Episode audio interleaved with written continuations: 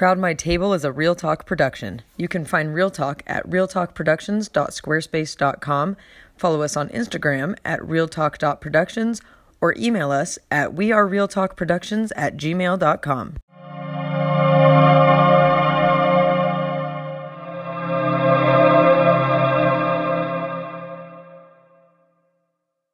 Hello, and welcome to Crowd My Table, a podcast meant to bring people together by discovering beauty in the ugly, creating strength in the broken, and choosing joy in devastation. And today I'm interviewing my bestest, dearest Bestest. friend, Bek. Rebecca. I call her Bek. My boys love her. I love her. So tell us, let's let's um share with them how we met. Okay. so Holli and I met at was it the campfire night? Yeah. We were at a widows conference, widows and widower conference at our. It's not LDS. It's LDS, but it's not like put on by the church, but it's LDS people that put it on. And so it's um, conferences that they put on kind of around the country. Uh, we happened to meet the one in Gilbert in February la- this last year, this year, 2019. Yeah. So we went to this bonfire. Like we had become Facebook friends first, right? Did we? No, I don't remember. I don't know. anyway, we we met at the, at the conference, and then you came back in May, and for a little staycation. That's right. We didn't And really then talk. yeah, we just two times. yeah, Right. yep. And then um, I was like, "Are you Marco Polo?" You're like, "Yeah." And then that's when it was just like Instant. we just became like we talked all Polo the time. besties. Polo besties. it's true. It's I know, You really it's are the my best. first friendship that I've made through like utilizing that yeah. pa- platform, which is kind of funny. Yeah, it's pretty awesome. So, um, so Bek, both and I, her and I are widows, and um, I wanted to interview Bek because one, she's amazing, and I learn from her all the time. She's hilarious and she's gorgeous. we had a lot of fun I'm together. glad that hilarious came before gorgeous because beauty will fail in time. so I like to say that she is a perfect mix of Marie Osmond and Marie Lachlan from The Real Housewives of Dallas. So she she hot, she gorgeous. She hot. I was actually thinking the Real Housewives lady's probably really high maintenance. And of course, Marie is these days, right? She's not that she. But anyway, so so Bek is amazing. um, so let's you want to start from the beginning? Like, where did you grow up? Sure. Okay. So I grew up here in Mesa. Um, I was born in Phoenix, moved a little bit when I was little, but we settled back in Mesa when I was eight. And I've been, my parents have been in the same family home since I was nine. So, I mean, what, 33, 33 years now? We've been, so I'm, Mesa's my home. Yeah. But um, right after high school, uh, I went to Eastern Arizona College. I, I kind of got enamored with the small towns. And I had some friends from small towns that were going to go to Eastern, and so I opted to go, which was it was really good. It was fun. Did you know that I went there fun. for one semester? Yeah, I think I did know that. Yeah. because we have friends, common friends out there, Mhm. or from from that time. But um, and I was I kind of chased a boy out there, but um, it's fine because I met so many friends and I have lifelong friends from college out there, Mhm. and I met my husband over there. So we. Where is he from? So he's from this little town in, in Arizona called Baghdad, which either you have never ever heard of it, don't believe that it's real, because it's Baghdad. You have been to it, or people say, "Oh, I've been through Baghdad," and you, we call them out because there's no through street. You Oh. go to Baghdad and you leave Baghdad. You don't go through Baghdad. Oh, but that's funny. but if you're driving from Phoenix to Vegas, for instance, like on the Highway 93, Mm-hmm. there's a cutoff to Baghdad. And so a lot of people have seen the sign but didn't have never been in there. But Okay. he was from a cattle ranching family. His dad was a teacher because in cattle ranching, at least in our operation, it wasn't a money making operation. Mm-hmm. Um, it's just enough to keep, you know, it's a very expensive hobby basically, but it, it, raises good boys and girls. So he was from Baghdad, and when he left college, he went home to start managing the ranch and building his own kind of cattle herd and stuff. So we were friends, we weren't dating. and we um, started writing letters back back when we had it. letters, letter writing, and um, we had actually had played a, an April Fool's joke on our friends that we were going to be engaged that year, and uh, we weren't even dating or anything. And then we started writing letters, and it just kind of became a thing. And then I was like, I really like him. I don't want to lose him as a friend in my life. And so we kind of started corresponding more and talking on the phone, and just kind of both both his friends saw our relationship for what it was before I did and he did, and my sister and a couple of my other friends saw what our relationship was before we did. Like Oh, that's fun. we were friends and we liked each other, but we didn't think the other one would have liked us back. oh, that's so funny. Yeah. So, um, but we started dating officially like around July 4th. As a matter of fact, our first kiss was on July 4th, so there were fireworks, and then um, we got married at Thanksgiving. Like it was pretty, pretty quick. But we had Yeah. been friends for a couple years, so we knew each other. That's way cool. Yeah. So you had, um, so you got married, and then you just lived in Baghdad. Mhm. Okay. And he was uh, starting to kind of take over working the ranch, Mhm. managing it and stuff. And um, I worked for a bank for a number of years, and then we couldn't have babies um, from due to some health problems that would come back. You know, just over the years, my husband had On hit, hit his. on his side, yeah, he'd had um, he had a really unusual disease when he was on his mission. He almost died from it. It's a real, it's got a really high mortality rate, but it's called Wegener's disease, or um, they've actually changed the name, the official diagnosis name. But when he was diagnosed, it was gra- Wegener's granulomatosis, Mm. and it's a it's a vascular disease. And I've only actually ever heard of one other person that I know who's been affected by it. Hmm. Um, but he was So was like medication that had.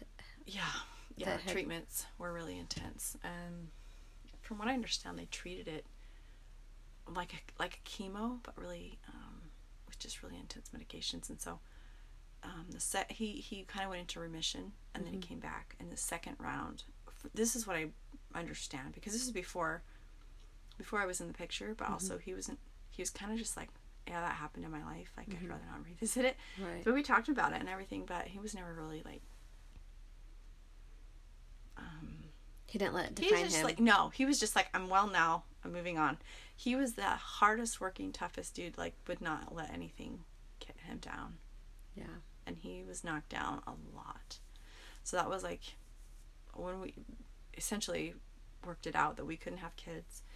Um, when we were 20, I was turning five, turning 25, and he was turning 30. He had to have a kidney transplant. Okay. And so um, that was kind of our first big medical event together. Mhm. And then about a year later, we were able to adopt our first kiddo. And that is Canyon. Canyon, yeah. He is yeah. one handsome boy. He is a good looking He's a sucker. good, good, good looking boy. People always be like, oh, he's so cute, you're gonna have to lock him up or whatever. And I'm like, yeah, well, I kind of wish I had at this point, but I just. and now they tell me that about my daughter, and I'm just like, shush. Oh, don't even. Like, I know what can happen when a kid is outgoing and charming and mm-hmm. cute, like their mother. But Where do they get it from? where do they get it from? I don't know. but so yeah, we had Canyon. We adopted Canyon, and um, and that was an open adoption, right? Yep. And that was really, really what became kind of the most important part of our adoptions was that we were really at first gun shy about open adoption because you don't there's no, there wasn't a lot of conversation about it Yeah. 15 17 years ago um, at that time even the church adoption system the lds family services was still um, facilitating what they called semi-open wherein we knew first names we could meet we could exchange letters but everything had to go through the agency. Um, but within a weekend they figured out that ours was going to be different and they essentially said here's each other's you direct contact because we were emailing each other back and forth back and forth back and forth back and forth and they were having to basically monitor everything. And within a weekend they decided that we could handle being just direct, indirect Yeah. contact. And so um, we it was just a really really blessed experience. And to this day like canyon's birth family has not only like taken us in as a family but every time i've had another child they've taken my other children in as their own as well. So like my third daughter my third child is a daughter and her those are her grandma and grandpa randall. Those are his birth families grandparents and aunties and everybody. And they just That's awesome. it just brought us right right it was so blessed. And so because we had that experience when we were went to adopt again by then the church was like open adoptions only and they encouraged us to go um, out into essentially what was adoption.com was kind of becoming a big thing. And um, i felt really a really strong impression they were going to have a fireside on it or a meeting for all the potential adoptive parents. And they um, recommended that we have one of us at this meeting and i was like well i'll just send my dad. Like it's just informational meeting and i had a voice like a, an inspiration inspirational thoughts that you need to be at that meeting. And it was like in the valley and i lived in baghdad and it was a couple hours and i had a small child but we just made it work. I just said i need to be there. And i did. I was there and in, in that meeting they discussed the importance of parentprofiles.com hmm. and i knew that that we were going to have to do that and that was we found our second child that way and it was Yeah. within a matter of months Wow. when we went, went to that meeting and from when we had our Logan. Logan. So let's let's talk about Logan for a minute. Okay. Are you okay with that? Absolutely. yeah. Okay. Yeah, anything. All right. So let's talk about Logan. So Logan was our second. I say was. It's like weird. Yeah. But I guess it's not weird if you're just hearing it for the first time. Right. Logan is our second. But when I'm talking about them in the past tense, it kind of makes it weird. But you'll know why in a minute.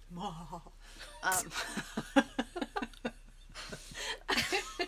You're such a dork. no, I know. I people don't. People don't get that I can just goof around about that stuff because it's it's so heavy. But like, that's why it was given to me. Maybe because I can. Mm-hmm. I mean, I I deal with the heavy, but I can make the stupid jokes. But um, so Lolo was six weeks preemie. His birth mom was not ready to place. Like she thought. I I know she thought she had six more weeks to get ready to emotionally prepare herself to place. She wasn't in a. She wasn't doing it because she because she really knew that she could or wanted to or needed to for him. She was desperately reliant upon her parents. Hmm. She was a she was grown up. She's my age at this point. I think I was 28 or so. Gosh, that's so funny because now that I'm 42, that sounds so young. Yeah. You know, we were we were grown ups. You know, we had like children, and but uh, she uh, was pregnant with her fourth boy, and um, she was reliant on her parents, and she knew that she wasn't going to be able to bring that baby home, and um, and so she found an adoption plan. She literally Googled Arizona adoption. What did she Google? Arizona open adoption or something like that. And because the way the profiles worked, you can pay for a higher um, exposure. And so we had paid for higher exposure. In fact, we had a Christmas, like a Christmas gift money from our parents-in-law, my parents-in-law, and that's what we used that Christmas money for was the exposure, the high exposure. And um, um, she googled it. We were the first people that popped up, and she liked our profile, and so she really she was. At that moment, I believe like she's probably going for the path of least least resistance. Like, she knew we were willing to do an open adoption.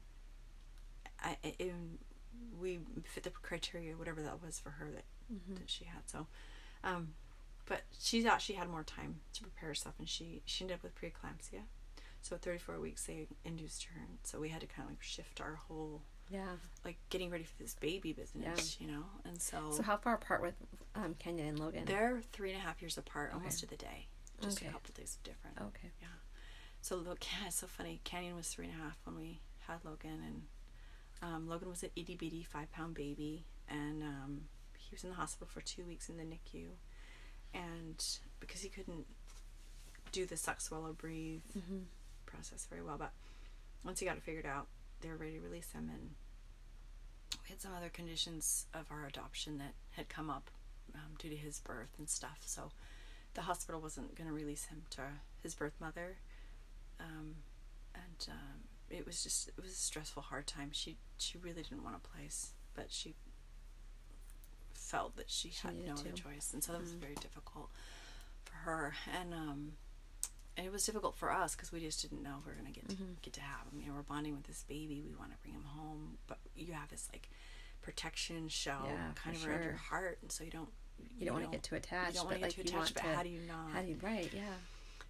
Which is ironic now that we're in this new little time of life that we're in. We I can know, talk right? about in a minute. But um, so yeah, we were thankfully able to bring him home and um, adopt him, and it was really really blessed, blessed baby. He was sick, sickly kind of, um, but I remember feeling uh, oddly. I remember feeling post traumatic um, after that experience, and about six months or seven months later, I was having um, I had an inspirational thought where it was just like that. All that was so hard, but now it's time to enjoy him. Mm-hmm. And so I was able to I was able to kind of shift my let go of that hard, hard, hard part of bringing him home and enjoy this this blessing of a sweet, oh, sweetest heart baby. Golden called him our scrawny little runt. He was so tiny and he had this big old eyeballs, big brown eyes. And he just, we just, he just thought he's never going to grow into those eyes, you know? Mhm. And he did, and he was just precious, beautiful boy. So, um, Canyon and him were tight and thick as thieves, and Logan just adored his brother. And so Canyon went to kindergarten, and Logan would watch the bus every single day, and he would, is Bubba coming home? Is that Bubba's bus? And um, so Logan and I had, well, let's see, from August to March together. Like Canyon was at school, and it was just him and me. So Mm-hmm. and then um, in March of 2009, so he was born in May of 26, 2006. In March of 2009, um, we just we just moved into a new place, and um, we still had like landscaping to do and things like that. Is that the house that you just sold? No, this was still in Baghdad, Oh, okay.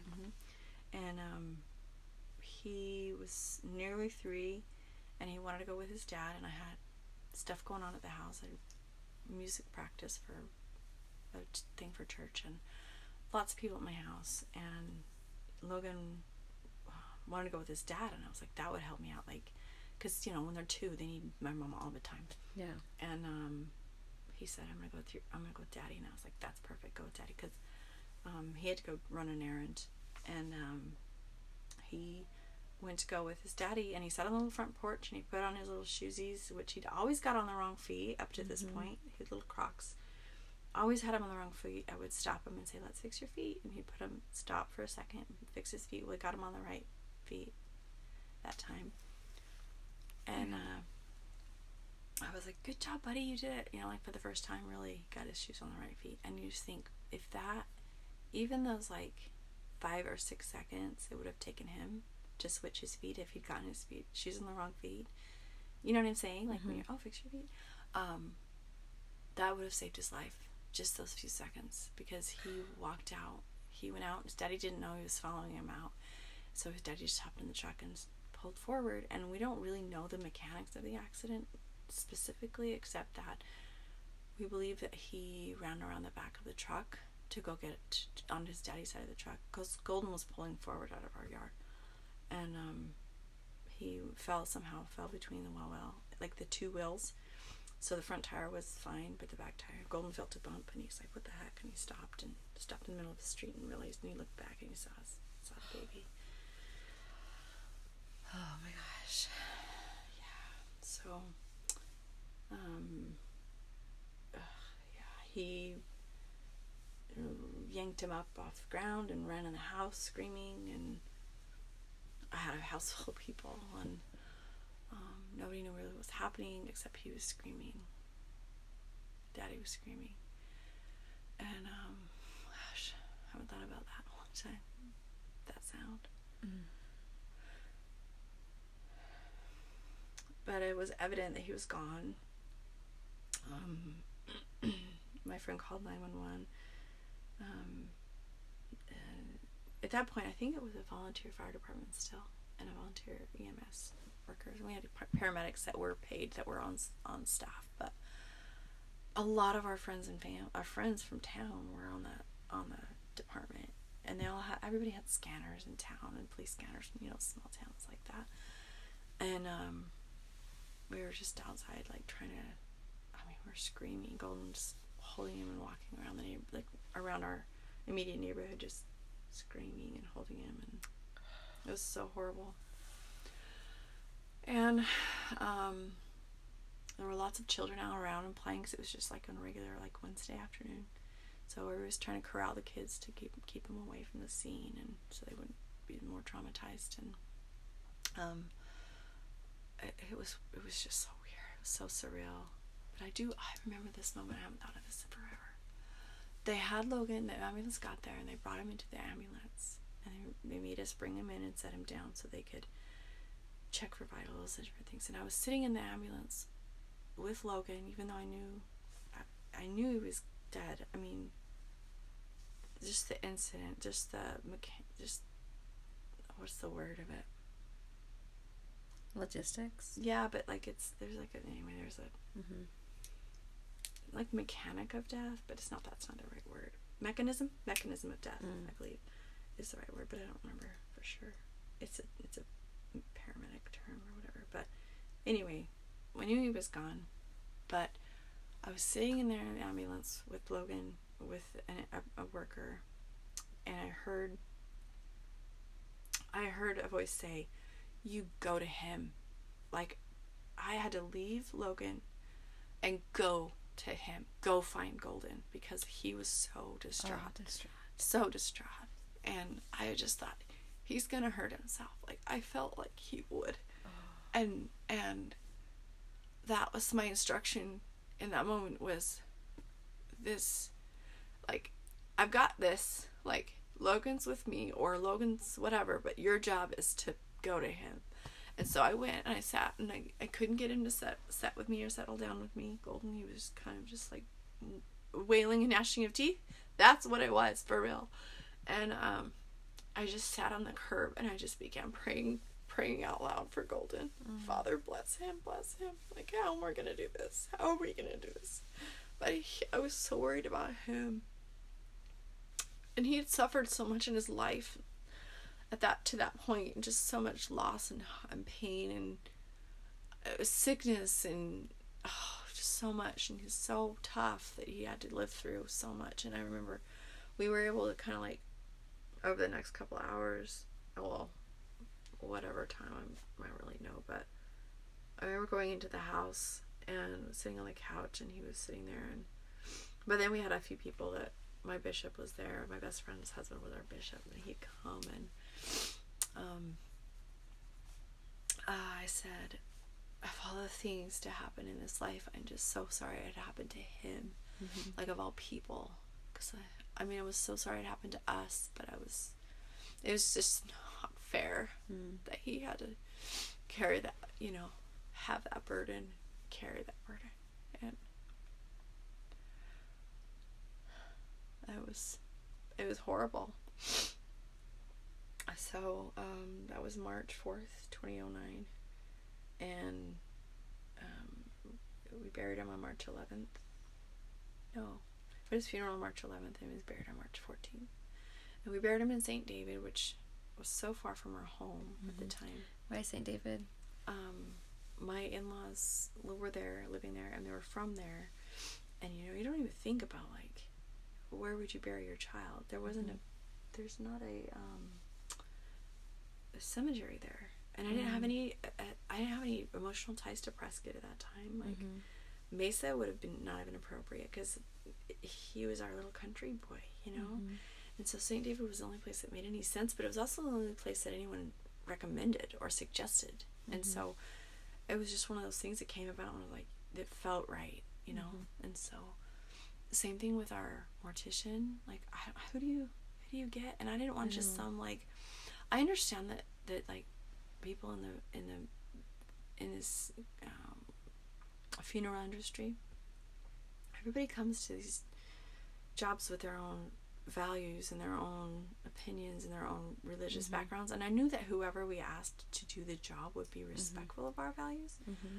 But I just I like I felt like I wanted someone that knew how important the gospel and the plan of salvation was to me to handle this for our family. And so I hadn't even considered or known that one of our old friends um, from college, so I think he was a roommate of Golden's or at least a dorm a dorm mate of Golden's when they were in college a long, long time ago, was a friend of my brother-in-law, and he said, "Hey, I've just gotten off the phone with Justin, and he said he would, they could handle the funeral." And I'm like, "What are you talking about?" And they said, "Justin is a funeral a funeral. I don't even know, And a mortician. mortician, funeral director." Funeral- funeral- there you go. Yeah. And so what's what's odd is it's like you know how like your family like when you have a guy mm-hmm. like oh my car broke down oh I have, a, have guy. a guy. yeah like when Golden died oh I have a guy like mm-hmm. I have a family funeral director. He's in my mm-hmm. phone. He's my friend and he's taking care of me so so so well. And you we were talking today with a, a new friend mm-hmm. um, a new friend to me but your friend just lost her husband. And of just like just the pissing and moaning that can happen over a funeral. I i didn't have that experience. I felt so blessed and so anyway so i took care of logan for us and then when we lost golden i took care of golden So let me ask you. So, how did Golden work through that? Oh my gosh, he. For one, I say he'd kill me for saying this because it, it was embarrassing. I think to him that this had to happen. He was not happy that I did this. He didn't feel it was necessary, but I did. I called a dear friend of ours and I said, "You come over to this house and you get every single gun that we have out of this house, and I don't want to see him again until he's stable or whatever." And um, Golden just he always felt like he always felt like death by suicide was a selfish act, Mm-hmm. but he also never struggled with really truly with depression or you know, Mental mental disorder or yeah. mental health m concerns or um, I, I come from the thought where I think I think our heavenly Father knows us so well that He will always consider where we're at with things. But um, in a situation like that, I just didn't want him to even have access to it in case it was a split decision because I know that happens too, especially in grief. And so um, he he gosh he took time off of work. Um, I, I don't even remember like I don't even to be honest it's like how did we get through that I have no idea. I we must have just been carried through Yeah. it because it doesn't make sense that you was can't. he was he vocal about his grief? Did Um, he work, talk to you about ways, it? and I had journaling at that time from that time, where, and I went to counsel. I started going to counseling a couple weeks later, and some of my journaling is is to where I felt like he just he just didn't know what to do with himself or with me, right. and so me going to counseling for him was like he could sense the cost involved Mhm. even though we had very generous people and that's kind of what what we were able to decide about it is that yes people were generous to us and because when people don't know what to do they don't know what to do and the only thing they feel like they can do is give funds. And so we had a fund um, funds that were set up for us for donations from someone and it was before GoFundMe was a thing and um, we were able to pay for his funeral with it and set up a scholarship with it for him in his name. And um, but uh, I, I, at that time I was using funds for counseling basically and Did it I- affect your marriage? it did in a way, but I mean, of course it did, but the one thing I'm so grateful for that I, I learned in counseling was that um, we were grieving in different ways, and it was Yeah. going to affect us in different ways, and that if I could give him the space to grieve in his own way and understand that, he, that I was doing it my way and he was doing it his way. And we had friends and family that were really concerned about us because the uh, divorce rate among family I was just gonna say children is really really, really high. high. Mhm. And so we had friends and and a one cousin in particular who they were just like we have got to rally these kids and keep them strong in the gospel. And they met us at the temple a couple of times because they lived in another part of the state. Mhm. Uh, I remember going and meeting them at the temple a couple, couple of times, and um, we just, I don't know how we did it. I mean, I loved him. I didn't feel like he had any responsibility in this. Mhm. I felt like this happened to him, but I also felt I had some deep spiritual experiences wherein I feel like um, he agreed to be part of this Mhm. because Logan wasn't meant to be on this earth a very long time. Mm. I feel like his spirit was really special. I feel like him and Jesus Christ have a special special, special bond. friendship and that Logan needed to come to earth, gain a body, gain a family and give us joy for that time that he was here and that he had to have a way home and that I feel like I feel like Golden agreed to be before this life. I and and that sucks but someone had to be the one to say I'll do this just like Mhm. Christ. He had Mhm. someone had to be the one to say I will I will take this on you know and live with the live with the hurt and pain of this experience. And so I never blamed him. I didn't feel like there was anything. In fact I blamed myself because I let him run out the door without checking, you know, like just checking how close his daddy. We were in a new house. At the old house, I was I knew how long it took to get from the front door to the vehicle, Mhm. you know, and things like that that are just I was hard, hard, hard on myself for because I wasn't diligent. But I look back and I think I just didn't know, like, Mhm. and I was I was busy and I had people at the house and I just it's it's like all the things you know that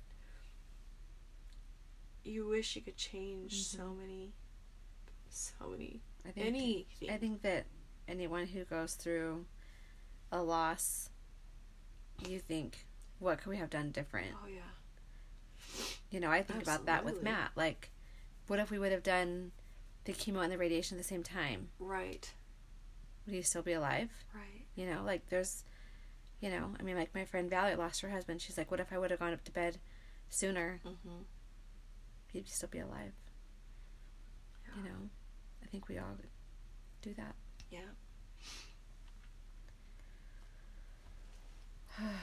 So, um, have we have I told you this whole story before no, You know- really I mean, like you've told me like a little bit, sure but not like this much detail. yeah I haven't I don't think I've So I'm like over here like crying. yeah As I'm- what's wrong with you pull it together. I was telling a new friend last night my story about Golden, and he's like, "Yeah, you were able to like tell the story without, you know, mm-hmm. with strength and and like you're not really emotional and stuff." And I'm like, You've told the story hundreds of times. "It's because you've told the story over and over and Mhm. over, and it's your story." Yeah. But hearing it for the first time, I understand that it's. Yeah. I mean, it's it is literally, it is literally a parent's worst nightmare. it really is. and it has happened to us and i'm i'm sitting here telling about it I, I don't know it's just it's just so weird what we're able to live through Mhm. you know that scripture i'm I, i'm not like i'm not really good at quoting scripture but i can do all things through christ who strengthens me or Mhm. how does that go you know what i mean Mhm. like i sound like a retard It's like in the New Testament, isn't it? Probably Maybe it's Old Testament. I don't know, but Yeah, I do love that scripture. New Testament. But anyway, it's like I'm not. People, especially as a widow, like you get this all the time. Oh, you're Mhm. so strong.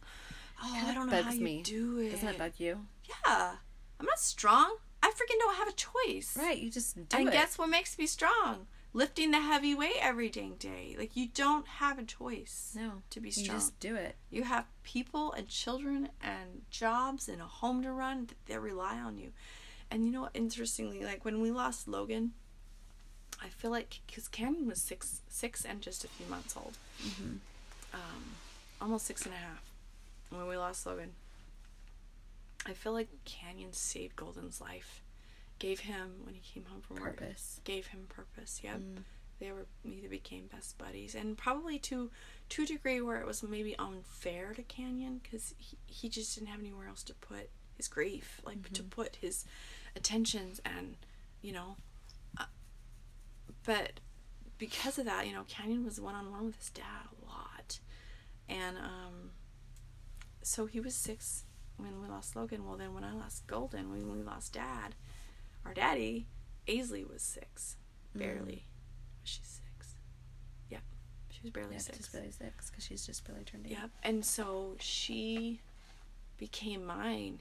You know, I couldn't. And I became my mom, so my dad died. Yeah, yeah. My mom was just telling Valerie about that today.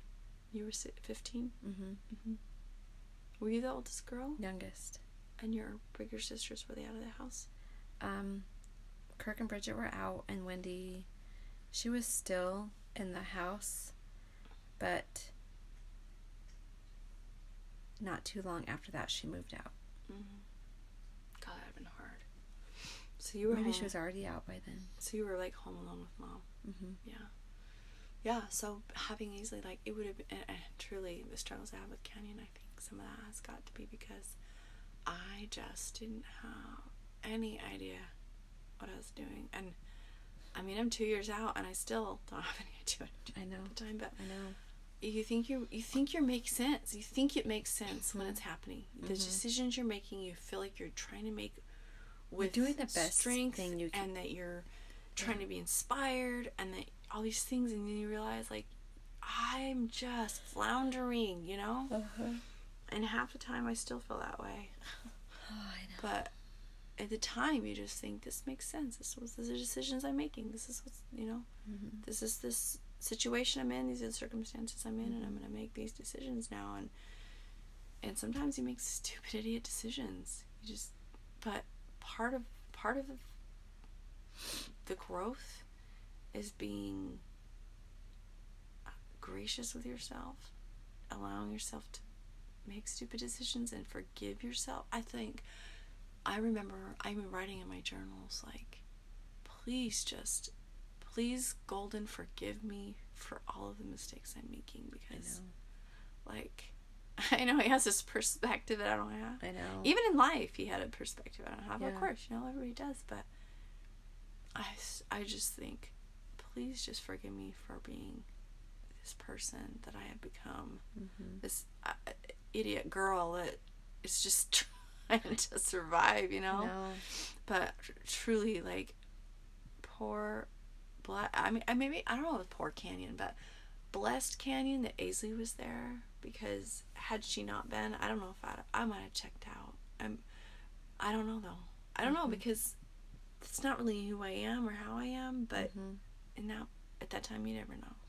You know, it makes me think. Um, so I interviewed my friend that is going through a horrible divorce.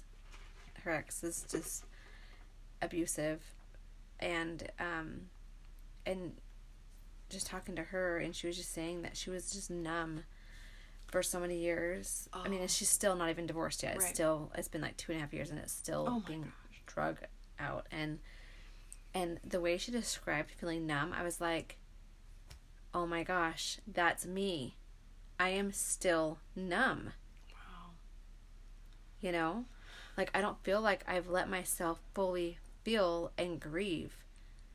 You know? Well, you have four four little boys and Right. mama all the time. you know and i am numb to um sometimes to to just so many things like my own feelings and them and just there's so much that goes into it it really is it really It's overwhelming, is. and it's almost like maybe it's a safety mechanism right yeah your body maybe. or your bon- your mind or your spirit just says you can't handle it all right Yeah. now.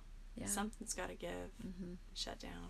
yeah I don't know. Children have children have a really the way their brains are developing still. We learn this. so how long after losing logan did you guys get Easily. Aisley? Um, it was two and a half years after we lost Logan that we adopted Aisley. So he was He died in uh, March 2009, and we had her November 2011. And her adoption was blessed. It was beautiful. It was so amazing. I remember we we left the caseworker's office when we signed papers, and and we're just like, we felt like Logan had just like basket delivered this baby to our home. I mean, it wasn't without fear that we did it. I mean, I was so scared to do it. I was like, my initial reaction was, I will never ask another woman to give a baby away because I knew the grief of loss, Mm-hmm. which I hadn't experienced before. And it took me a long time in this process to appreciate that this that the loss of an infant to adoption, the grief that a birth mother goes through, is very different than the grief of losing a child to death. In that the the grief of the mother that's placing a child, they're giving their child a life that they could never offer. Mm-hmm. Whereas when you lose one, you're you're losing them to death, and so It was in the life that you had hoped for. I mean, absolutely. And so, not only we have, not only did we just lose our child, his birth mother, who had given us this baby and entrusted him to us, had lost, like, what she thought she was going to provide for him this life. And we couldn't provide that. I thought, there's no way I'm asking another woman to do the same and to trust another child to us who we who we in in at our time at that time in our mind was neglected to the point of death it was it was horrifying to imagine having to ask and explain it to another person and to say yes this happened but we really are good people and we would love another baby. It's just it's asinine. It's totally ridiculous at that time to think that i could but so it took a while and a lot of prayer and blessings in our life to get to where we knew it was going to be okay and that and the it's just the truth. It's like the right person the right ex- there's parallels here but when the when the child that's supposed to come into your home is coming heavenly father opens the pathways so that that can happen so that hearts are softened for, forgiveness is given where it's not even really necessary, but like this beautiful young 16 year old girl, she was 15 when she was found out she's expecting, had this heart in her soul that would allow her to listen to our story and say, I know this was an accident. It was a freak accident, and there's no blame in this. Mm-hmm. And I believe this this child is supposed to come to your family, mm. and for her to be the vessel for that was Wow, that's special. amazing. She's a special girl, and her Aisley's daddy, birth daddy, is special boy. Like they both now they're in their early twenty, in their mid twenties almost. It's just Yeah. it's just a really good relationship with them, as you know. amazing. But Yeah. my kids have really good relationships with their birth families, and um, take them on trips and have them for weekends, and you know, That's so was neat. special. Yeah. That's really special. Oh my gosh. So, um, Aisley is just the cutest little girl. She She's turned eight. She Got she's turned- yeah, a week she's so ago. cute, Actually, today's and- Saturday. She's full of sass and spunk. She's sassy. and so cute. she is just the best. She's been shuffle ball changing. Like, do you notice this? so she's in tap, uh-huh. and she has a performance coming up, uh-huh. and um, her tap, tap instructor told the girls they needed to practice their shuffle ball changes and mm-hmm. their buffalo steps, and their one other step. Grapevine. I gotta, I gotta get her on that. Mm-hmm. And um, because she's going to be in a in a parade next Saturday, and she's going to tap dance her way through this, Mm. Oh gosh, literally I through this it. whole parade. So let's think next Saturday you should come up. But I think we will. um, yeah, so she's been when she's standing still, she's doing shuffle ball changes, I love like it. So totally unconsciously too. It's She's cute. This one time, she sent me a Marco Polo of her dancing. I and didn't she, know. She didn't even know. so she turns just- on. The, doesn't she turn on the music on the Uh-huh. iPad, and then she set up the phone to Marco Polo video Uh-huh. herself and tapped. Oh, did this big just dance. like it was like hip hop. like it was just her like she was feeling the music and her little like, hand, and sassy hand. and like oh my gosh, I just sat there and just laughed. I'm like, this is And she flings her hair a lot. Yeah, Did you notice? yeah, she does. She's she like dances. she's like this little mini teenager. Oh my gosh, she's so so, cute. burst. Yeah, I love that a- girl. She's a blast. She loves your voice so hard. Oh, When are we going to the Bessie Boys? Are the Bessie Boys going to be there? Maybe that maybe that she'll marry one of my boys. Let's make that happen. Okay, but can I pick which one? Do you want Heston, huh? No. I want us to. A little bit of an age gap, but don't care. you know, She's actually, four older years older matter. than him. It's okay. It's fine. I'm not having any other kids, so. So, so Bek has this special bond with my son Heston, Oh yeah, I do. and oh my gosh, I love you him. tell you tell that little special bond. I tell. I'm. I'm getting sick of the sound of my own voice. No, it's good. I want to hear it from your perspective. Okay, so I had weight loss surgery, um, back in June, June. and so Bek had come down just to help out. Like, my mom took me to the hospital, and I was going to be in the hospital for like was I in there for like two days? I don't think you were there. I mean, maybe I- two days, but A day or I had two. to leave before you came home. yeah but she took care of the kids for me and helped out and um and so i think We he marco just poloed me We had just become like really friends in real life. right We had Marco Polo friended for like us, like a and like month we would like we would like weeks. literally marco polo like all day When's Holli or when's um Hesty's birthday? Twentieth. His june 9th june 19th Okay, so yeah. no So, that's that's great he's june 8th so it was only a couple weeks. Like yeah we became friends over Memorial Day weekend. yeah That's crazy. i know and we just became like this instant like Uh-huh.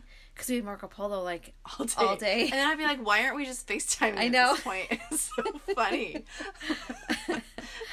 so anyway, um, when I was in the hospital, like, and I don't, I, I that's all kind of like a blur to me because Sure. I was so out of it, you know. yeah. Um, but I just remember getting a Marco Polo, and you're like, you're putting him to bed, and you're like, Hessie, your mommy's in the hospital, so I'm gonna be your mommy while your mommy's in the hospital, and he was like, okay. And so, according to Heston, Bek is his other mom. Yeah. So I tell you how how I remember, How, how you remember happened? it? So you guys came up to my house the day before his fourth birthday, right? We got there the Oh, night yeah. And I didn't really even realize it was his birthday that weekend somehow, at the moment. And we went out. It was dark, and we were going out to the car to get something, and um, and we were just walking. And I barely knew your kids like Right. at all. I knew you This better. is probably like our one of our very first times coming up there. Yeah, it was your first time. Yeah. And they they come up and we're walking to the car and it's dark outside and so we're holding hands. And I said, "Careful because, you know, we live out in the country like I lived on acreage and stuff. Careful, we live out in the country, Hess, and like make sure that a rabbit doesn't get you or whatever. I don't even remember what we were talking about, but I think mm-hmm. your boys are like scared of badgers or something out there. Mm-hmm. And and Heston's like, "I'm not scared. I'm a freaking savage." Oh yeah, I'm a I'm a freaking savage. savage. savage. He calls it Savage. Savage. Oh my gosh, my heart just went, What did you say? He said it again, and I'm like, Oh my gosh, I love this child. And the thing with Heston is that he has these brown eyes that mm-hmm. like oh my gosh. they like just seep into your soul, Soul. and he they're like these piercing brown eyes and they just melt you Die. like I do love him. oh my gosh so that was Friday night. Yeah. Mm-hmm. Saturday was his birthday, if I remember. And we went hiking.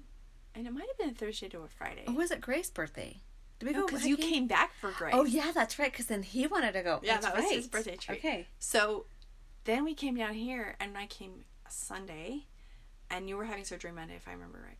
So Sunday morning, we're getting ready for for church. I'm like I had, literally I like, had surgery June 10th yeah, yeah. So it's a couple days after yeah his birthday. yeah I this is how it's so funny to me, like when I tease about like single white female, because I like Oh. came to your house, like like you came to my house for two days, Uh-huh. and then I came to your house Yeah. and like moved in for two Right. days. And like I'm in, you're doing your my makeup in your bathroom. and we have we both got like the same shorty robe. Fab Fit Fun, Fun. box with the same robe. I die for it. And when I come here, I always wear hers. yep, Because I don't even have to she pack just mine. she can just come over Yeah. and like That's how we kind of figured out we were so much the same. Like, I came the- into her bathroom and like we have the same like the fake tanner. Yeah. like so, it's so the best. I have so many, so fun. But I told Hesse he was laying on the bed, or he had come in the bed. It was Sunday morning. We were going for church, and I said, Heston, I have something serious to talk to you about. I mean, granted, we know he'd known me for two days, but Heston, I have something serious to talk to you about. Now that you're four, you have two moms. It happens when you turn four, and now I'm your other mom, and you have to call me mom too. And he's like, Really? I'm like, Yes. He's like, Okay, okay, mom. Whatever. And so, like, it's so fun because even when I'm here, like, there's been a couple times I've been here with just him, like, working, Uh-huh. and he's like, Mom, hey, mom, Yeah, he does. mom. And I'm like, Babe, your mom's not here. Oh, what? He's talking to me. It's so, oh, he's so cute. So I love it. And I think that like your little bond. bond and love for him, just I think you've told me before that he Yeah. just kind of reminds you of Logan at that age. Yeah, every little four year, two to four year old boys are my favorite. Will always be my favorite. Mm-hmm. Yeah. And, but he just he just sucked right up onto my my soul and my heart. I just Yeah. oh, And even like I when I my friend Tiffany came over, I did her hair, then we did the podcast, and he was they had been waiting like all day for you to come, Oh, and I didn't really yeah. know like when you were coming, and so because he's like, Becky's "Man, never on was here," and then it was Tiffany. He's like, "Oh," he was so bummed it wasn't you. oh my heck, I He's love so him. cute. I And then it's funny because like sometimes he'll he will completely disregard me, yeah, mom, I'm not you. not you, and I'm like, talking to my other Oh. mom. Poor Holli's heart's like breaking. but if it was anybody else, I'd be like, get out of my life. No, And then there's me. I'm like single female. It's Bek. Hey, what did you wear? And what you got in that closet of yours? Oh my goodness. So, um, how did we get on that subject of Heston and Aisley. We We're talking about how sweet Aisley was. Oh, who to marry. We want them to marry each other. Yeah, and that's Heston. that's. That- there you go. That's the story behind that. It's my boy, Hesse Bessie. All right. So, um, let's backtrack a little bit Okay. to two years ago. Almost. Yeah. It'll be almost two years. Uh-huh. Christmas. Yeah, so we just have celebrated our 19th anniversary. Um, we had had to move out of Bagdad two years prior. and uh, we lived in Chino Valley, and Golden was working for um, Drake Cement at that point. He was he just switched schedules or switched crews. He was in a different part of this of the cement plant because he had, he had kind of worked his way up in Bagdad at the mine mm-hmm. to where he was no longer doing having to do labor stuff. I mean, he was always getting in the trenches with his crew, but he was mm-hmm. never, he was a manager, and so when we went when we lost our position we moved, he had to kind of start from scratch. And at that point, I started working as well. Mm-hmm. And um, because prior to that, I was just a stay. I was not just a stay-at-home mom, but I was able to be a stay-at-home mom and have my own hobbies and actually have my own little craft business that I was really successful with and stuff. And so when we moved to Chino, I had to go to work, and thankfully was blessed with a job where I could work from home and learn the job, on the job training, working in mortgage. And so, um, he it was Christmas time. He had um, gone to work, worked a really long week, uh, worked a lot of hours on Thursday, surpassed his forty hours for the week, and um, didn't get home till real late, like 10, 11 at night. He'd been working since about six o'clock in the morning, six thirty, something like that. And he came home and he wasn't sleeping well, and then I hadn't been feeling well, so I went.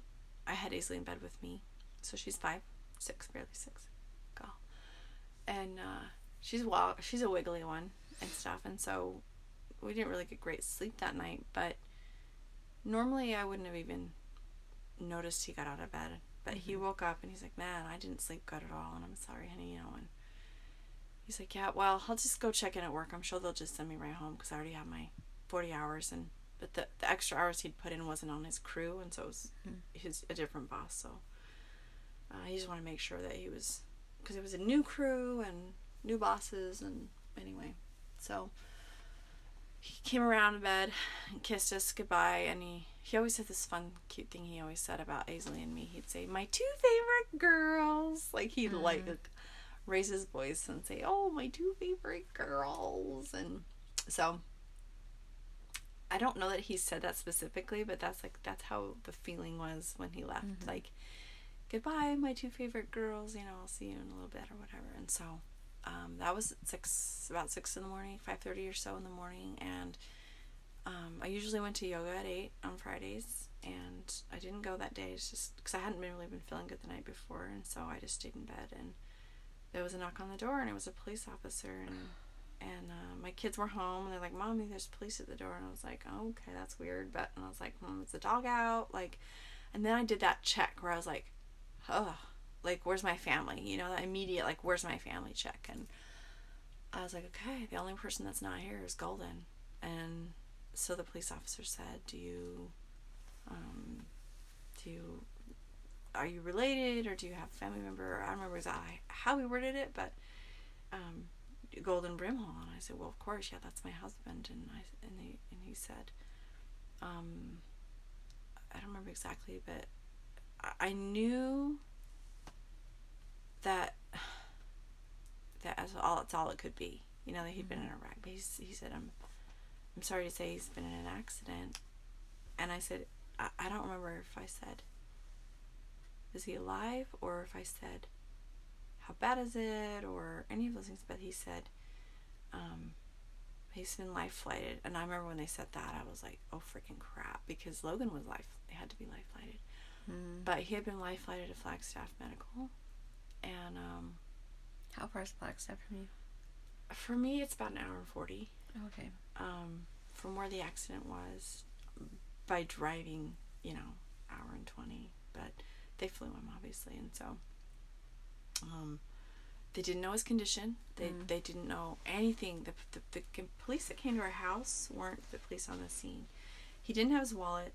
They had to find out who he was based on the registration of the vehicle called the called the city and the city came to me. So it was a different department even that came and so they didn't they don't know any details at all except that he was life flighted to Flagstaff Medical. They didn't know how bad it was, they didn't know his condition, anything. Just that it was bad enough that it had to be life This is flighted. December 14th or 15th. hmm December fifteenth, nineteen no. um twenty seventeen. Yeah. So um he got to to Flagstaff and they did uh, MRIs and CTs and stuff right away 'cause he was unconscious, and he'd had traumatic brain injury, and he also had had um, cervical and lumbar spine fractures, rib fractures, gash in his head. Well, essentially, what happened was he was just driving his little truck to work. We don't actually know for sure if he fell asleep, but the mechanics of the accident, it seems as if he fell asleep and wasn't wearing a belt. And so when he wrecked, um, he actually like hit this little like berm, and it kind of just tossed him around. So he was basically tossed around inside the cab of his truck and had traumatic brain injury as well as other broken bones and stuff. But so that was December fifteenth. They took him to the, uh, it was tra- I don't know what how they level one trauma or whatever, but they have a pretty good trauma center and a pretty good ICU and and stuff like that in the hospital there, which is such a blessing because, interestingly, our brother in law and sister, Golden's best sister and closest to him and to me as well, and her husband Tom are, um, they live in Winslow, which is east of Flagstaff, so it's basically on the other side from where we're at. And um, they're our number one go to. We have emergency, we call them. Golden has always felt that way about them, and, and I do now rely so heavily on them.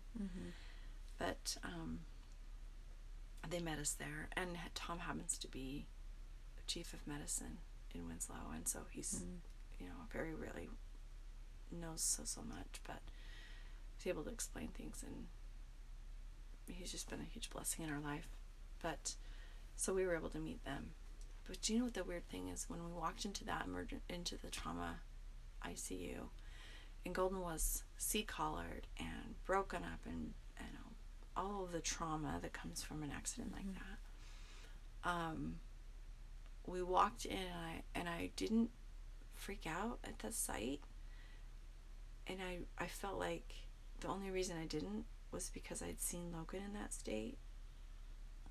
I mean, and Golden Logan was gone, you know, but having seen my child in that severe of a trauma traumatic state prepared me for seeing Golden in mm. that way. It was just, it was just, it's just interesting so much that I feel like came from learning that I learned from losing Logan mm-hmm. prepared me for losing Golden, which is just the weirdest. It's a really surreal thing to Yeah, think for about sure. and say that. And you know, people losing your husband is horrible, and, and it is, and it changes. It changes every every aspect of your life, every facet of your life. But it's different than losing a child. But I felt like losing Logan prepared me. Oh, so such a weird thing prepared me, but I don't know. So he didn't do well, didn't did not recover, and um, essentially eventually had um, gotten ARDS, which is I believe it's adult respiratory distress syndrome, which is essentially, you know, there's no coming back from that. And so, and he wasn't well. So it was Christmas Day when we knew it was going to be his last day. Christmas Eve night, they called me really, really late. And I, I had finally gone home to be with the kids for Christmas morning. And it was the plan. And we decided on the whim to do Christmas, Christmas Eve night. And then we were just going to pack up in the morning and go to Flagstaff and be up there to be close to him. And they called me, I mean, maybe 11.30 or 12 at night. And they said, you need to come back. He's not, he's not going to survive. He's not going to survive the night, basically. It could be tonight, it could be tomorrow. And, um, but you need to be here. And so we had such good, good, good friends that uh, just, I feel like we were held in the palms of their hands. They came and took care of my kids. Other friends drove me to Flagstaff. Another husband of that one of my friends, followed them. Me followed us in my car, so that I would have a car up there. Mm-hmm. And all of us in the middle of the night on Christmas, just oh, such good. You know, people, people. I have friends that have, don't have mm-hmm. support from their friends Yeah. and family in their ward and things like that. I didn't. I've never felt that way. I feel like they were just always there and supporting us and loving us and helping us. So he, we had from about midnight. Um, we gave it a few hours and called. Then we started calling our family, called my parents and his parents and brothers and sisters and a couple of aunts and uncles that were really close with us. And I told them that we were going to be losing him that day and that if they had any way to get here. So everybody, you know, left their Christmases and came. And the, the staff at the hospital were just amazed at the number of people that had mm-hmm. come that day and and you know the staff never met him. Like you know they cared mm-hmm. for him but they never met him. They didn't know his mm-hmm. personality but they knew by is special. the people that were there and the stories we told and the laughing and the crying and the antics we told them he did. Mm. And they just knew he was special and and I was kind of sad they didn't really know him you know? Mm-hmm. They didn't know what they didn't know what they were caring for mm-hmm. you know? But I think I've heard I've heard them say just because of the love the family had and we were there they they, they knew what kind of guy he was you know a special guy so. Yeah. so Christmas Day I finally I said forget it I'm not gonna protect his broken ribs anymore and I'm not gonna try to not jostle him anymore. Because to that point he had broken neck broken back you know broken ribs and if he was gonna recover we didn't want to mess with any of that stuff. I didn't.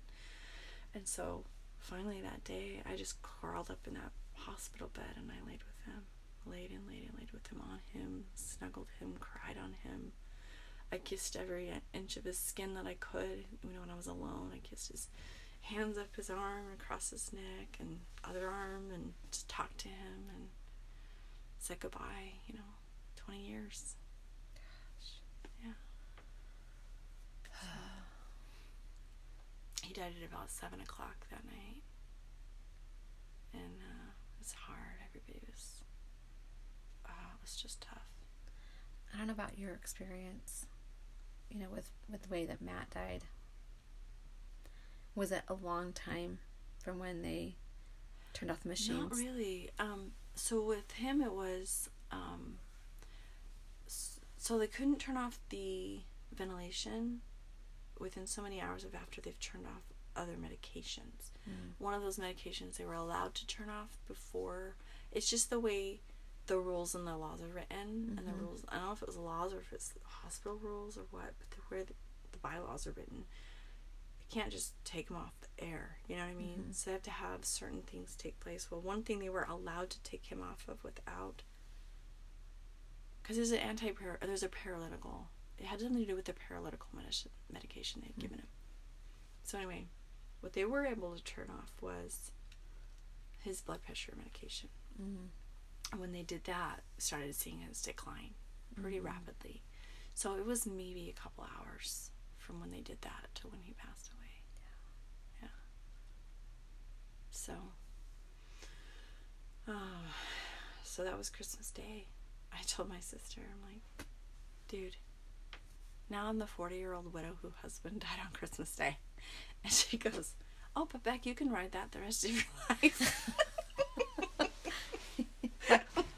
I'm like, wow, Play that card good. dang it. I mean, did it did that ruin Christmas for you? Honestly, I don't know. We've only had one Christmas without him. And my sister and brother in law, same brothers, Mm-hmm. they they're broken hearted and they pulled out all the stops for us last year. We went to their home, all their kids were home. Everybody's just spoiled us and loved on us and we Mhm. talked about him and they were broken hearted. I mean, they still are. Mm-hmm. And they just so I don't know what this Christmas is gonna look like. I know. I feel like it's kind of like the the first, you know, big, you know, holidays or anniversaries. Like Yeah. people come in and take care of you, Right. And then it just kind of slowly down. dies off. And I think that's natural because you know you start to be kind of You kinda able to that. carry it a little Mhm. better. Yep. And I'm blessed that we've had people Mm-hmm. all along the way carry and Mhm. help and Yeah. love. And Same. I haven't ever felt neglected by my people. I've Yeah. never. Yeah. So we've been blessed in so many ways. And and what that does is it reminds me to always try to be that for other people too. Yes, that's you know what that that is so true. Like that's the one thing that I've probably learned the most after losing Matt is you just are more compassionate and you just um I don't know like It's almost like you have credentials now to jump in in the trench with that person. yeah.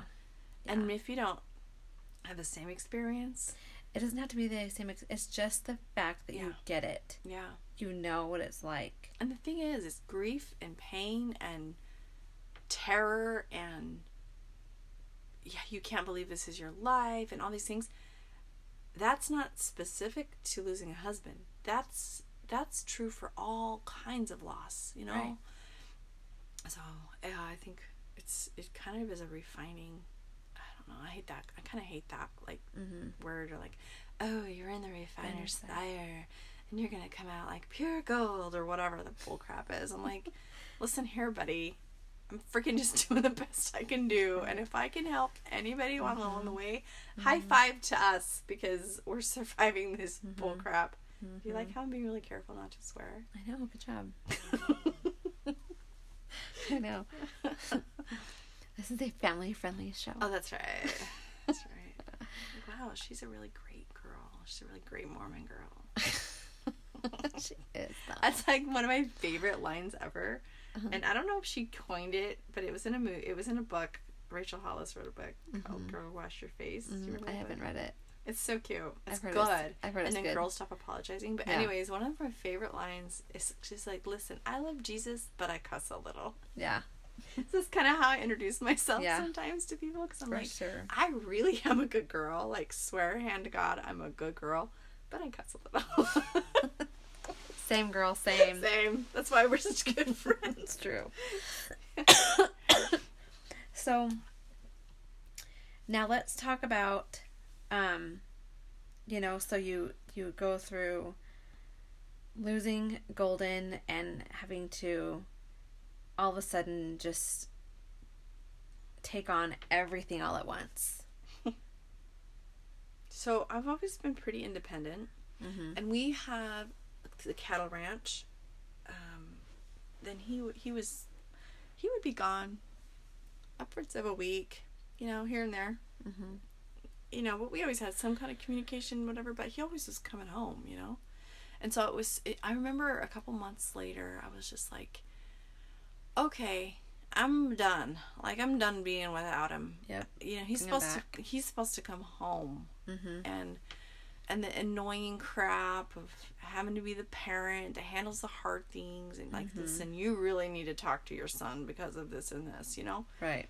like that's when it starts i think to kind of Mm-hmm. settle in Oh yeah. they're not coming home and you're gonna have to handle this bull crap and like, Like there's just days you just want to run away. it's true i want to hide yeah and i did i had such good people but it's true it's like i missed having that other person that would help with the kids Mm-hmm. or gosh now i'm the only driver i mean and that sounds like stupid but like It's- it it's, like, takes up a lot of your legitimate, yeah. time having to run the errands and so it would be so helpful if i was Mm-hmm. at work specifically and golden was off and canyon was off of football practice one of us needed to go get him suddenly it's me like i'm at work and he needs a ride and i don't want to have to call everybody every single day to do that but Mm-hmm. yeah it's things like that that's that you're just like gosh dang it and i remember i remember times where i would just be upset and like the kids would be bickering or one of them would mouth off or mm-hmm. whatever and i would just sit in the kitchen and sob. And a couple times you know canyon would canyon would come in and he'd kind of put his arm around me and say sorry mom and like pat my shoulder and didn't know he didn't really know what to do you know he's a mm-hmm. 15 year old kid. I mean Yeah. gosh he didn't know what to do with his his emotions either. Mm-hmm. None of us do. yeah. There's a lot of really big emotions that even like as adults I don't know how to handle. So imagine a teenager and then young children. well look at you right Yeah. So like somehow it escaped me in our first several months of friendship that, and you probably told me, but it just didn't stick stick with me that you lost your dad when you were that young, Mhm. and that, you know, now I know more about because your podcast. I know more about your story, but I mean that's kind of odd that I learned it from your podcast, but um, the details I suppose is Yeah. what you know more that I learned. So Yeah. just kind of recognizing that you were the same age Canyon was. You're 15, right? Yep. Um, just the strangeness of that suddenly being without a dad and So like my dad was different than Golden. right. You know, my dad was not a he was. I mean, we hands-on- talked about this in the podcast how, you know, fatherhood is very different um now versus 20 years ago. That's true. Yeah, you know, I like mean, so true. I mean, maybe I mean, I'm sure there was lots of really great dads who were like very hands-on, but like my dad just wasn't. Like Mm-hmm. he didn't know how to show his emotions, and he just was not a. I want this. You can have it. I'm just kidding. this is what happens when we sit in Holli's closet. We're in the closet. like, oh, that's a really great pillow. I you like can it. have it seriously. No, it's pretty for fall. It's all orange. Yeah. Um. So. Yeah, you know, my dad was just very different. So. I can imagine, you know, how I can't imagine how Golden, mm-hmm. sorry, Canyon, Canyon. dealt with Golden's death. Yeah. You know, when Golden was a very good hands-on dad. He was hands on. They spent a lot of one on one time together. Yeah. But what a gift. hard on him. But a gift. Yeah. You know? Oh, yeah. I know. It's like one of those, it's a blessing and a curse because Yeah. then Canyon knows what he's missing, Mm-hmm. you know? But Canyon has struggled. And it's like everyone's like, oh, how are the kids? That's the thing. Even today when we sat with Valerie and someone said, how are the kids? I'm just like, please don't ask her that. Please, because she doesn't know. She doesn't Yeah. know how her kids are. And I could say, I don't freaking know. I'm barely breathing. I don't mm-hmm. know how my kids are getting out of bed in the morning. You know what the difference is? Well, maybe not for my 15 year old, but like for my six year old, her brain isn't is still has protective mechanisms in her developmental brain that shuts down the grief so that she can just be a kid. It's it's a mm-hmm. protective mechanism mm-hmm. that I had to learn that when Canyon was. We were like, how can children just be like, grief, grief, grief, grief, grief. Okay, I'm gonna go play because their brains are protecting them. We don't have that ability as adults. Yeah. So as a 15 year old, honestly, like I don't know where the development is. I, I did I did get into counseling, and I I learned ways to connect with him, um, ways to seek to know where he was emotionally. And, and you know, I take really good notes. Like I say, I'm a really good student, so I take excellent notes. Um, because when I'm in counseling or when I'm in a class or when I'm I'm writing everything down because I don't want to forget. And so I do have those notes, and then he's made some choices that is that has been very very difficult for a lot of people to understand, but and myself included. But I don't blame that he's struggling. You mm-hmm. know, we all are struggling, and we all mm-hmm. deal with it in different ways. And he's a 16 year old kid, mm-hmm. 17 now, who, in general, they don't have consequential thoughts. You know, but when you're heartbroken and traumatized and lost your dang dad, you know, you've had an attachment injury as well. Yeah. Yeah. So Oh, so one thing about Bek that I just love is Bek is so Sweet wise. Sweet moves. I was showing you some of those moves tonight. She was showing me those moves. Freaking moves there. I got some moves, baby. I've got moves You've never seen. Love that. Love that. That should just be my tagline on my dating profile. Oh my gosh. I dare you. I double dog dare me. I'll do Okay, it. do I'll it. do it. Okay, we'll I'm see. gonna put it on my profile. I'm gonna put on, let's both put on our profile and see it. if we can swipe ups on the and then same we, we should have a picture of each other. the picture we took tonight. Oh my gosh. oh my gosh, it's so weird. Isn't that funny? Well, this is Oh, a funny thing, guys. I'll tell you a quick story. So, I'm on this this dating app called Mutual, and I this, As am I. as as as Becca as well. And uh, so I showed her this cute guy that I matched, but she goes, "Oh my gosh, I was just talking with him, and he didn't want to date me because she's too far away. You know, she lives in Chino and he's in Gilbert."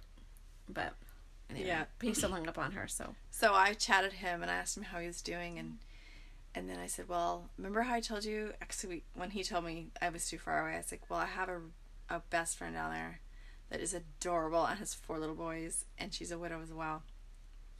And he said, "Well, what are you going to hook me up with her or whatever?" And this is like a week ago. And I was like, "I need a minute. Like you just told me that I'm too far freaking away to date me. Give me a minute. Like it's called like a sting, you know?"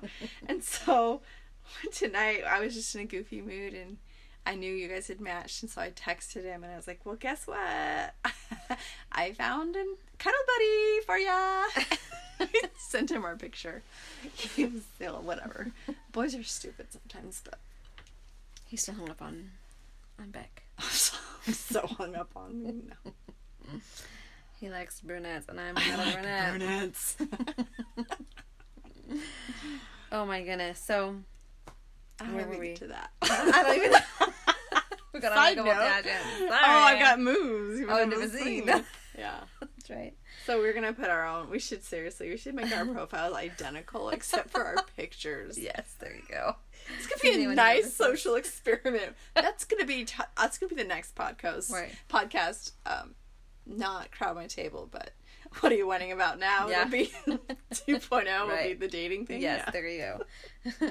well, there's a podcast called We Are Singled Out. So I I listened to it the other day. They're young though. yes, they are young.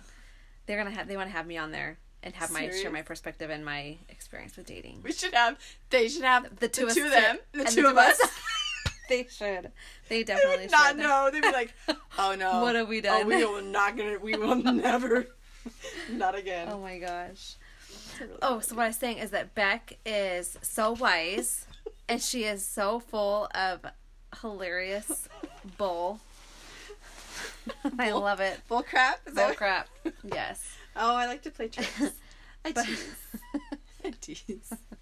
Oh, I love to play tricks, Um, especially on little children. It's the best. it's the best. Little boy's named Heston. Mm-hmm. He's he's a fun one.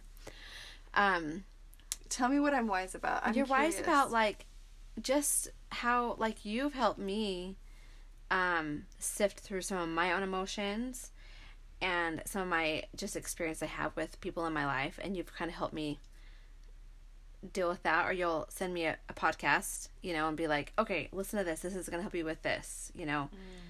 Um, Bek is really big into um, um, not self help. What's the word? The coaching. The coaching. yeah, so I subscribed to the Jody Moore podcast, Mm-hmm. and then I like bought in. I love her work. She's she's awesome. Did I just get a text? Um, so you know she shares a lot with me that she's learned. It's middle of Um, the night. That's the only reason I asked. That's right. just get a text. it's not a hottie. Just tell you. I mean, it's my sisters. They are hotties, but it's a different kind. Um, but just like there's been there's just been different times when like you're able to like kind of step back and see the situation as it is and like look at the different perspectives and dissect it and be like okay this is what i'm feeling right now and this is why i'm feeling this. Mm-hmm. And so i've learned a lot from you in that way. And just like i don't know like you and i just have this special bond that we just get each other. We have completely different stories but you know not to cuss but I was telling one of our other widow friends today that I was reading this book and like my mantra like my first the first year when Matt died my mantra was I can do hard things. The second year was I get shit done. That's what it was like cuz it, it, it- you just do. Yeah. You know? Yeah. I wonder what your third year is going to be. I don't know. I haven't thought about it. When's your anniversary? um it's April 27th. So he's been gone two and a half years. Mm-hmm. So this is your third year. Like the first year, you could do hard things. The second year, you got shit done. And now, what are you doing this year? Because this is your third year, babe. I know. Still. Still getting shit done. and still doing hard things. you do you, boo. yeah. Holy crap! I wonder what mine would be. That's a good takeaway. Let's take away at Yeah, the end of this. Wanna, what's my first? What's my? What Yeah. was my first year? Yeah. Holy Hannah. So, um, the whole point of this podcast, Yeah. um, is, you know, I I had to re-record this whole thing because Bek went off script. no, it's fine. No, no, the whole point of this podcast is I want people to listen to this and relate to each other. Like, so there's this song that um that I heard a few weeks ago that just speaks to my soul, and it's called "The Crowded Table." and it is a, it's a country song and i just love it and um, it's just basically about you know coming together and um, and everyone feeling included and everyone being loved and everyone being a bit broken but we all um, are there together and to support each other and to love each other and basically it's like i want my house to feel like to that. feel like I have a crowded table So of people to come in and feel loved and validated and accepted and heard. And so that's what this whole podcast is about is talking to different people who have a different story, but ultimately we all can relate to each other because as we are vulnerable and we can open up, we can learn from each other and become stronger. And we're in life together, yeah, you know? So that's the whole point of this podcast is lift each other lift up each other up and and know you're never alone. yeah, and know you're never alone, and to always know that Somebody's there's always there. someone there, and there's always a room at my table. Yeah, You know, my I always tell people, my house is your house. Yeah. So there's always- True. I text Holli Roy Marco and I'm like, mm, by the way, I'm gonna be there tomorrow. I'm like, you know the code. Come on in. My house is your house. So there's always room at my table. I want people to always know that they're always welcome, and that you everyone has a, short, a story to share, and that we can learn from each other and learn and grow. I think that's how we get along. We kind of got along the same way because, like, I'm like, come over, bring your boys, and it was mm-hmm. immediately mm-hmm. comfort, and uh, cause that's how I try to be too. Yeah. It was something Golden taught me. It's interesting he didn't get that from his parents, but he got mm-hmm. that from his second family that he adopted into. Like he adores and mm-hmm. loves, and I, and they're still a big part of my family. He always wanted people to know they were safe and in a good place and could come mm-hmm. over and just be here and here's the food and you're always welcome Yeah. no matter what. So that's the and so Beck is. I'm at one head of the table and she's at the other head of the table, and we just have our we have our people, and everyone, everyone is our people, and we all share and we learn and we grow. And we laugh our butts off. But yes, and we make inappropriate jokes. All and the time. the best. And we fall on our faces. Yes, like today. Like literally fall on my face. I wish I was there. I wish I would have seen it. I I would have laughed and then helped you up.